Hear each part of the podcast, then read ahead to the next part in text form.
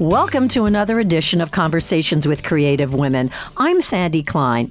I'm going to go out on a limb and say that Dori Berinstein loves what she does. And why not? The four time Tony winning producer and Emmy Award winning director has a slew of credits to her name. We'll get to the nitty gritty in a minute, but a brief synopsis. Raised in LA, Dory came east to attend Smith College. That was followed by the Kennedy School at Harvard and later Yale School of Drama. She subsequently founded a small film company and began producing movies, supervising production on one of the best films ever, Dirty Dancing. That was followed by an opportunity to run a division of Walt Disney Imagineering, supervising its theme park movies. Then it was off to New York to add Broadway producer to her resume. That side of Dori's business life began with Bill Irwin and David Shiner's Fool Moon and includes the productions of Thoroughly Modern Millie, One Flew Over the Cuckoo's Nest, The Crucible, Flower Drum Song, Legally Blonde, Who's Afraid of Virginia Woolf, and the musical The Prom. Dori didn't give up her film and TV producing career. Her small screen credits include a series with Alan Cumming, another with Isaac Mizrahi, and spearheading Bill Clinton's post presidential website. On the film side, Dori wrote, directed, and produced six documentaries, among them Carol Channing, Larger Than Life, Marvin Hamlisch, What He Did for Love, and Gotta Dance. That's enough. Let's meet and get to know this TV, film, and theater powerhouse Dori. Welcome and thanks so much for joining me today. Thanks, Sandy. So nice to be here. So, you left LA to come east to go to one of the Seven Sisters schools. Did you want to go to Smith or did you want to be in Boston? Um, actually, I was going to go to Stanford, and um, in your neighborhood, in, in my neighborhood, and my my parents said to me, you know you're going to spend your entire life in California. You should experience the East Coast. You should experience the leaves changing. You should go east to school. And the dream school that my mom always dreamed of going but couldn't afford to was Smith and they had an amazing gymnastics team.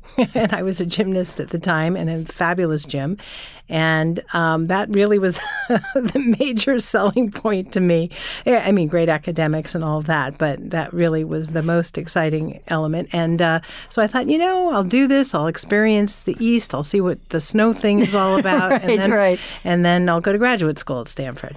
But that just you mentioned gymnastics. That was something that you thought you would pursue in terms of a career. Oh no, no, not as a career. I so you just, weren't going to the Olympics. Uh, uh, well, I was a competitive gymnast and, uh-huh. and certainly had a- those aspirations, but didn't make it quite that far. So obviously, it clicked. You and the East Coast, because as I mentioned, then came Harvard and then came Yale. So this match made sense. Oh, I love I love the East Coast. I love the weather. I love uh, you know it, it got me close to Broadway finally. You know, um, but I did I did um, after school in the East. I did come back to uh, Los Angeles to work at Disney and uh, some of the other studios for a while before really um, moving permanently to the East.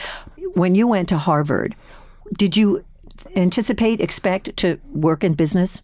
No, I had been an investment banker in M&A at Morgan Stanley right out of school because when I graduated from college, that really was the job to have. And all my mentors told me, get a foundation in business. In business, whatever mm-hmm. you do, that's going to be valuable because it'll always stick with you. Yeah, and it and and it's not at all what I wanted to do, but I I saw the logic in that, and it really has been an invaluable vocabulary to have, mm-hmm. you know, and um, knowledge base to have. So I'm so glad I did that, but it wasn't the dream. Where did this dream come from? Growing up, were you a movie and theater addict, even though you were out on the West Coast? Where did this come from?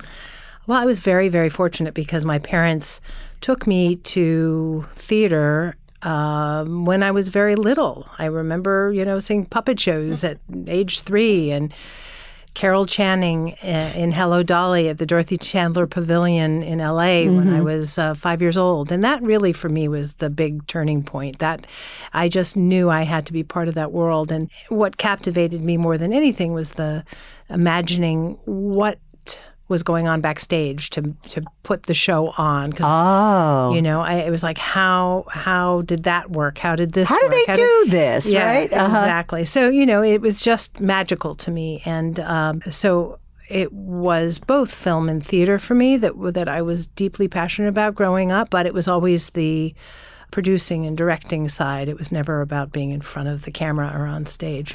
And so when you went to Yale, that was to hone your craft? backing up uh, to answer your first question, I went to Harvard um, specifically to the Kennedy School, focused on public policy and the arts, and really wanted to understand, you know, the the history of government support of the arts and and how that fell apart. I also, on the side, was passionate about foreign policy and wanted to yeah, to, a lot of interest. You know, so so I just thought if if I'm not going to study this now, when will I ever do it? So Mm-hmm. you know, and David Gergen was my professor, Robert Reich was my professor. It was Oh, amazing. I just uh-huh. loved every second of it. And Yale, I went to Yale School of Drama because. Um, I had already started my career as a Broadway producer, and I was already um, in the world of film. But Yale offered a program uh, that was a visiting scholar every year that would have complete access to Yale, uh, Yale School of Drama. You could take whatever you want and just immerse yourself in, in learning there and not with the usual parameters of what you have to do to complete, you know, uh, certain requirements. And I had arrived on Broadway as a producer and didn't really get the economics. I didn't understand, you know, how how the history of the economics of Broadway came together and how uh, the, all the different labor requirements and everything. It just it wasn't logical to me given um, some of my background in business and finance at that point, and I wanted to make sense of it. Because it's very risky, obviously. well, it's very risky. It's very complex, and and um, and I this also ties into my work and you know the the support of the arts and all of that. And so, um, the, Yale allowed me to just dive in and really, really understand. Um, the business of Broadway. And that's really what I spent a year studying. And then uh, while I was there, I was able to take lighting design and directing and and uh, some acting and just have a lot of fun. Um, just uh, kind of rounding out my my While still absorbing all of these different facets Yes. of what it means to put on a play. I, I loved it and I loved the people. It was an incredible experience. But I'm struck by, and I've had a couple of women producers on my program. Why did you want to be a producer? What exactly does that mean? Being a producer uh, is like being the CEO of a company, and it's putting together the company from a blank page and and and crewing it and and and you know hiring your personnel, figuring out what it is you're selling, marketing what you're selling. It's Right. it's basically running this company and it's and it's running this company forever because you know hopefully you'll have you'll launch the show on you know Broadway and it will take years to get there. Right. and but then it will have many many many years and then hopefully an international life that will follow. So you are running this company uh, and to me that kind of pulled together all of my experience and also my passion to be part of theater. I I think as a as someone who is a storyteller and a director I don't have um, the, the training and necessarily the vision to do that kind of work in theater. I think that you know I'm surrounded by others that are just really are brilliant, and I'm in awe of their talent in that area. As a as a storyteller and a, a director, I'm much more comfortable in the world of film. I I I can see what I the story I want to tell, and I can I can d- deliver it. I can get there.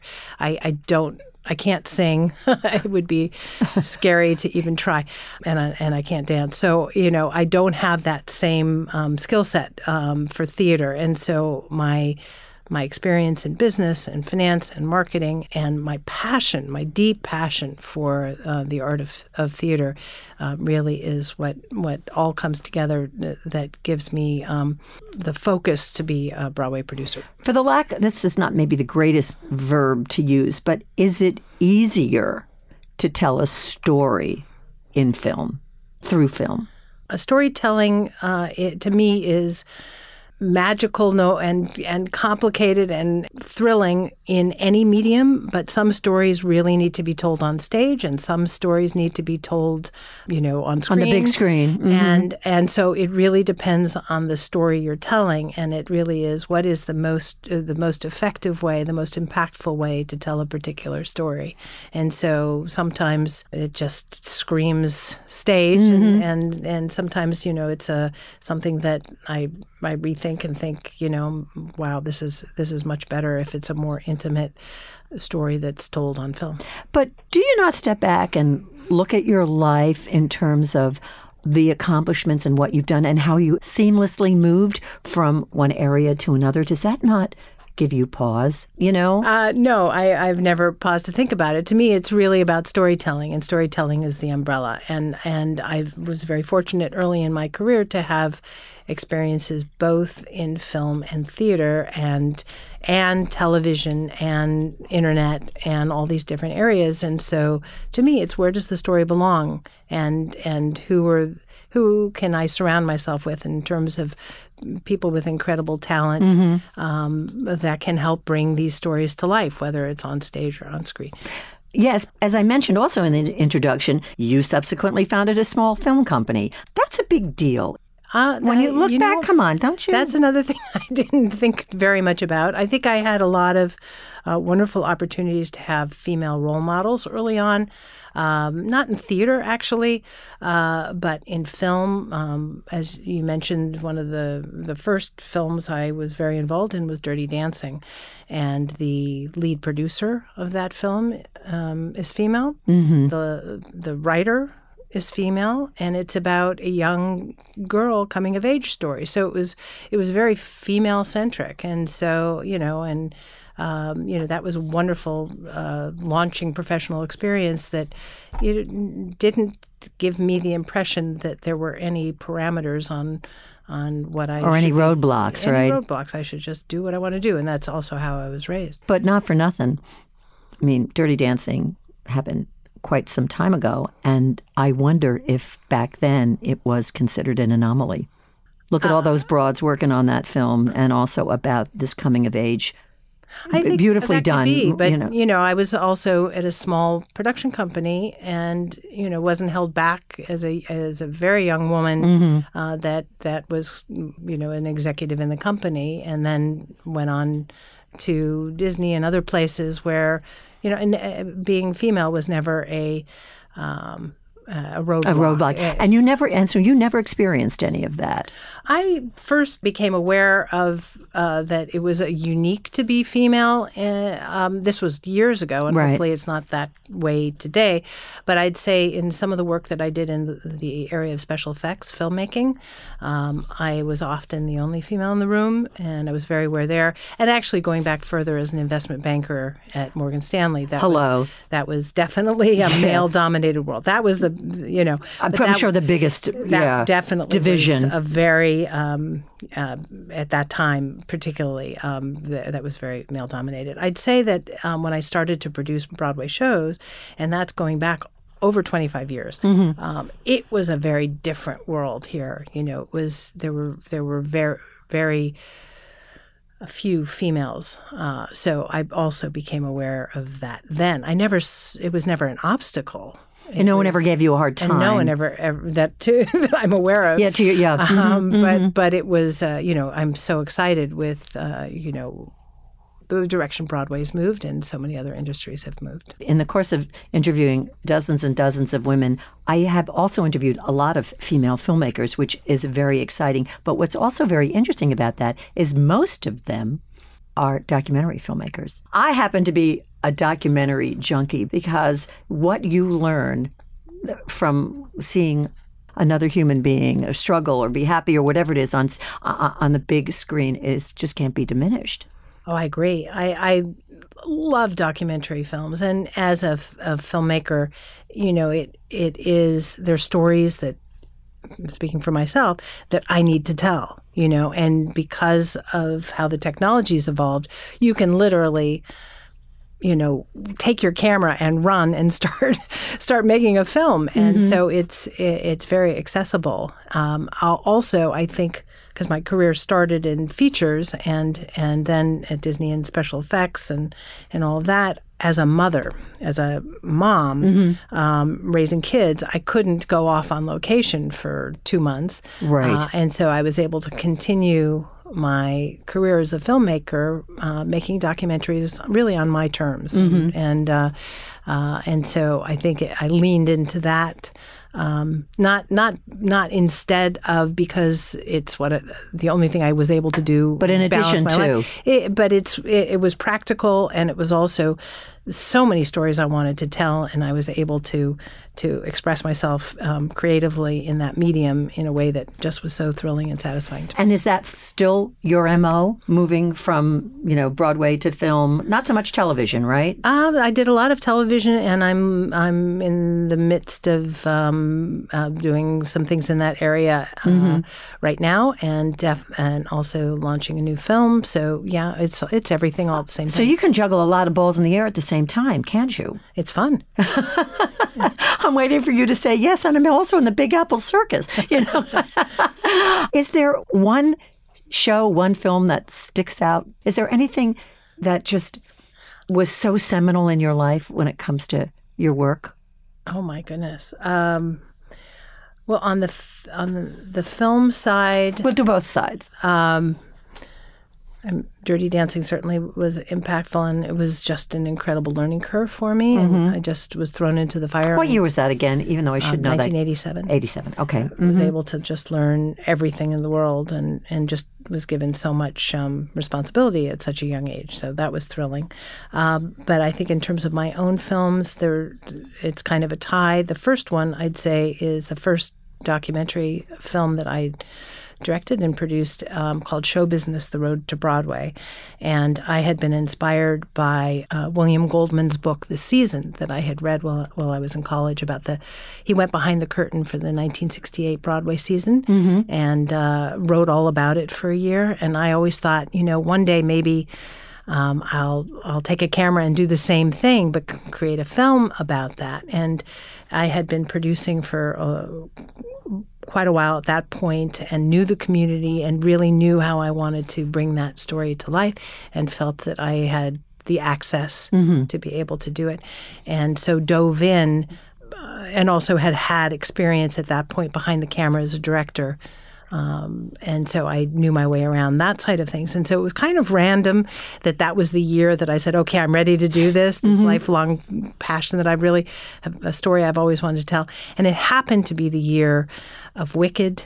Avenue Q, Caroline or Change. Yeah, that was wow. I got so lucky, but it was really random that it it that was the year that I said, okay, now let's let's do this. And so that whole experience and really living in our community behind the curtain for a year um, on every show. You know, there were 38 shows that season, and and really uh, going deep with many of them. Right. Uh, it was ex- an extraordinary experience, and I learned so much.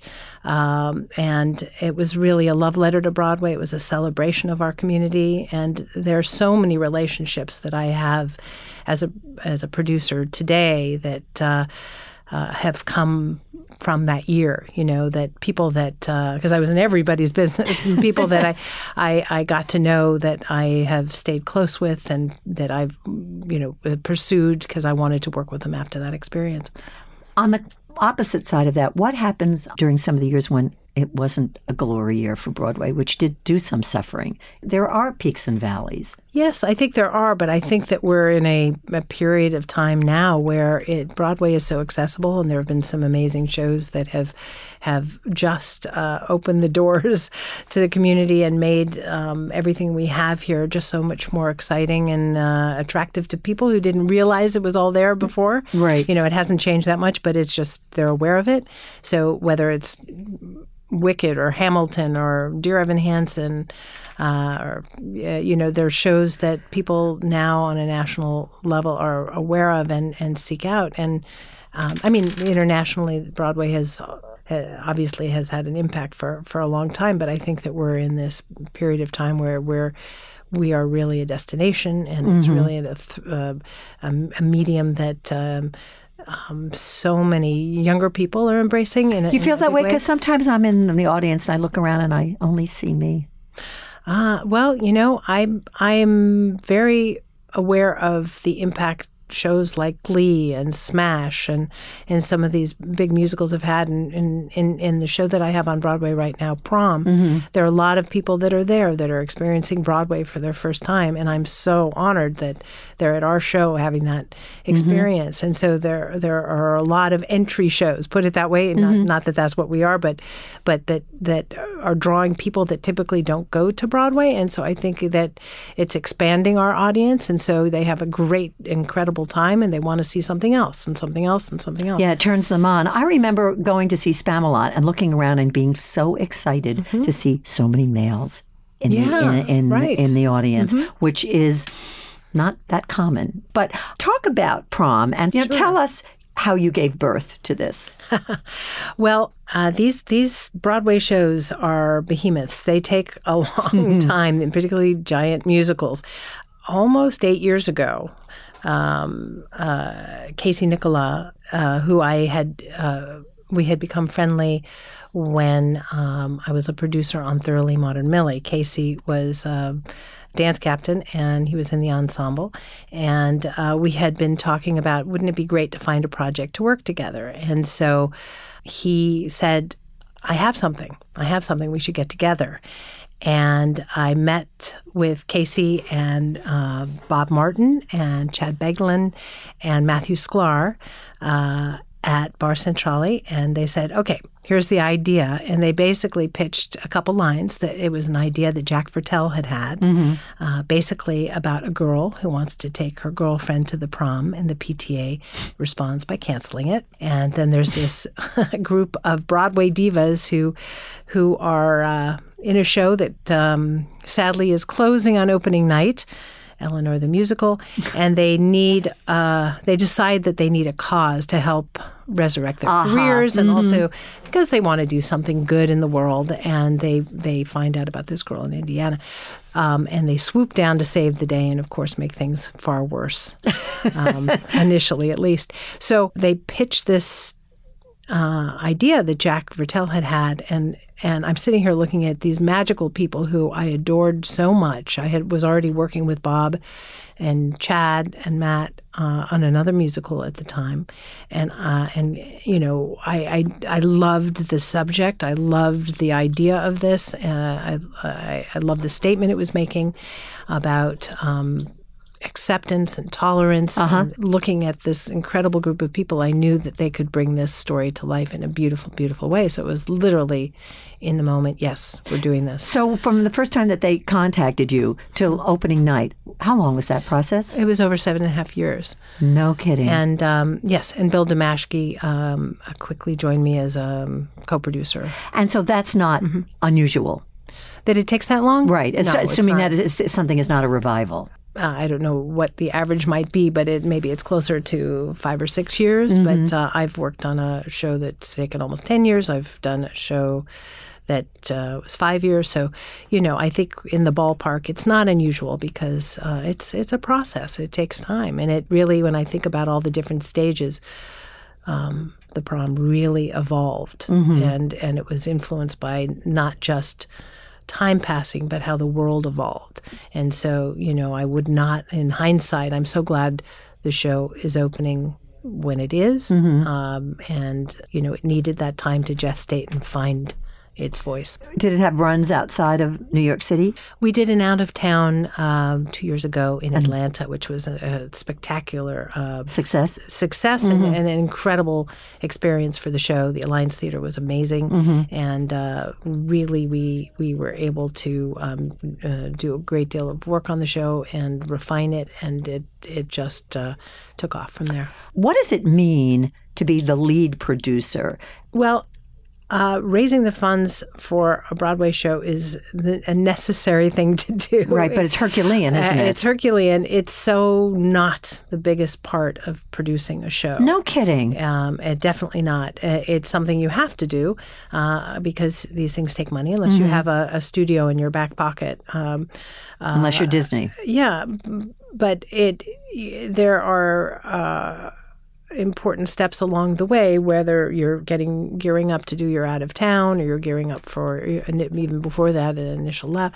You know, you need these things cost money, and particularly a big musical with a big cast. You you. Um, you have to finance this whole thing. And so, um, yes, a lead producer's responsibility in- does include raising the financing for the show, being responsible for that, having the fiduciary responsible for that. Um, and, and, and pulling together co-producers f- for the show. Um, Is that another me- word for investor? Uh, well, they're co-producers and then they're investors. Angels, right? Uh, yes, a co-producer could be somebody who's writing a big check who just shows up at opening night, but a co-producer, uh, in the way that Bill and I like to produce, really is somebody who also is engaged and involved. Because it, to us, it's almost like casting, putting together a, a core team of co-producers who are supporting the evolution and launch of the show. They're not involved creatively. Uh, but they're involved in the marketing, they're involved in the outreach, they're involved in uh, so many different areas. And hopefully, you have at least how we like to do it. We have a group of co producers on the prom that's extraordinary. And so many of them come from really interesting walks of life that bring a skill set to the show that we don't have and expand our reach, expand our thinking, that, that bring expertise that's really extraordinary and invaluable to um, putting a show out there. So we're thrilled to have uh, co-producers, and then each of these co-producers are responsible for bringing financing to the table. Some of them write checks, and some of them raise the money. And so those are all the investors, the angels uh, that that uh, you need to to put on the show to to raise the full capitalization. But it really is putting together a team. And not every producer works that way. It's just how we like to work. Maybe there's the stereotype of the producer coming in and I don't like that, you know, I don't want, you know, Patti LuPone here or whatever, you know, that kind of nonsense. That it's very overly theatrical in terms of the behind the scenes, which is oh, really Oh, the the behind the scenes is often very theatrical, but it's but not in not in at least on our shows not in that way. We really love the collaboration. It's something we treasure. When you have something like the prom going on, you have fingers in other pies. Well, right now because we literally just opened a few weeks ago, Right. um, it's it's quite all It's consuming. washing over you. Yeah, a little bit. And so we're working on it 24 7, literally. Um, but, Mm-hmm. What but I- why? The, you never stop when you have a show that's uh, up and running. It's Mm-hmm. uh, it's marketing the show. We we just completely redid our whole marketing campaign. We have amazing relationships with a lot of organizations, not for profit organizations, and we're uh, those um, uh, are very important to us. And so we're developing those programs. You know, we, you have to fill the theater every night, so it's uh, so it's getting the tickets worked out. It's the the advertising. It's the press. It's the um, So it takes a while to exhale, doesn't it? it's a, yes, I mean it's kind of endless, and then uh, ultimately you start thinking about your national tour. You you start thinking about uh, London and beyond. We're actually uh, in the final moments of getting our cast album ready for release. Um, Matthew Sklar and Chad Beguelin just Hit it out of the park. hit it out of the park, mm-hmm. and so there's a lot involved in in the release of that. So it's just endless. Yeah, I was just going to say it's just nonstop. I don't want to put a damper on this, but I just thought of something too. What about reviews? What is that like when here you are? You're so excited about something and you so believe in it. And that doesn't mean that you still don't. And then all of a mm-hmm. sudden, somebody just, I was going to say with the pen or the typewriter, but the computer just says, this sucks. Well, I th- it, it's it's very hard. I've been in both places, and um, it's thrilling when the world sees your show as you do. Right. And with prom, we just got rave after rave after rave after rave. It was absolutely the most extraordinary evening uh, as these uh, reviews came in and uh, joyous. Mm-hmm. Um, and then, you know, at time I've been on shows where that hasn't happened that way. And you know, some sometimes um, you feel that they they just didn't get it, and then you know maybe you realize maybe you didn't the, get it. thick of it. Do you that, think? Yeah, there was more work to do. Mm-hmm. That that uh, it could have been stronger in certain areas. You know, there's it's such a fragile thing, and uh, at the end of the day, you just do the best you can and make the best possible show you can and Mm-hmm. and hope that it finds its audience. My kids would always say to me, "What do you care what Ben Brantley said?" oh, Ben Brantley loved it, I would say, and they would just completely cut me down for something like that. What do you see in um, Dori's future? And and also talk a little bit too about your um, your support of the arts. I didn't mean to be dismissive of that because that's so huge. Uh, sure. Um, I have several Broadway shows that are in very early stage development. Uh, one is based on a, a book that uh, I'm extremely excited about. Uh, that actually my daughter, who's an up and coming director, is attached to direct, which I'm so excited about. Hereditary, the genes. Uh-huh. and and uh, and then um a couple others. That one based on a film I was involved in, and another uh, that um, uh, I've been asked to produce. So a lot of lot of things brewing that I'm very excited about, but early stage, Right. And uh, and there's there's so much focus that needs to happen on prom to to continue to uh, bring it out to the world. So That's an open-ended run, correct? Oh, I yeah. mean, yeah. Hopefully we'll be good for, for years, right? decades. decades. Okay. Uh-huh. Um, on the film side, I am launching a new documentary film, and uh, and then uh, there there are a few other. Um, there's a possible television series and um, a few other things that are in the works. So I'm. Does Dori Berinstein ever not do anything? I wonder. Oh no, I'm having fun. I'm I'm doing your exactly what I want to be doing and, and enjoying it, and I'm surrounded by people I adore and love working with. So it's uh, uh, it's a nice time. And the arts. What is the focus of that? the arts to me uh, uh, just uh, shape a human being and give them compassion and empathy, as as uh, actually Chris Sieber as a character in, in the prom says, um, and Carol Channing, who I uh, had the the honor of uh, making a film about years ago, uh, always says that the arts are like fertilizer on the brain, and I believe that so deeply, and and I've seen over and over again um, in life how people who have the arts in their life are changed, and, and That's true, and yes. are just deeper thinkers and and far more compassionate and understanding, and that's why they have programs like like uh, the arts in prisons to help uh, with recidivism and and all of that. Uh, so I really believe deeply in it, and it's one of the reasons I um, co-founded Camp Broadway years ago with Susan Lee, uh, just to uh, help.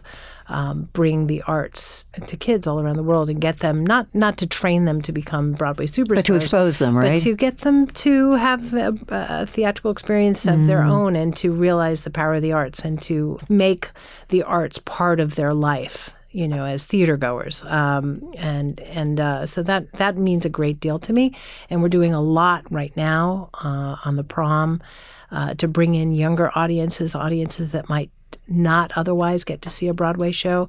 That is huge for, f- to me, to our whole company. We believe in that so deeply, and it's an important story and an important message that um, we feel could, in addition to you know being a great, f- fun, thrilling musical comedy, um, also can make the world a better place. Because it's I can't imagine a more important message of acceptance and tolerance and and um, and love, uh, which is what our show is about. And so, Especially in today's world. in today's world, you know, getting that out there and and to uh, for a younger audience that that can um, embrace that message, I think is uh, crucial. What a great way to end. But here's something that I'm throwing out with all the things that are coming down the pike for you. Will you come back? sure. I'd be happy to. And we can do a, a part two, three, four, and five. Thank you. Sure. Dori, it was such a pleasure to meet and get to know you. You do great things. And thanks to you, we get to see great things. Oh, thank you so much. So this was just really very exciting for me. And thank you for what you do. Thank you. The pleasure was mine. Join us for another edition of Conversations with Creative Women. I'm Sandy Klein.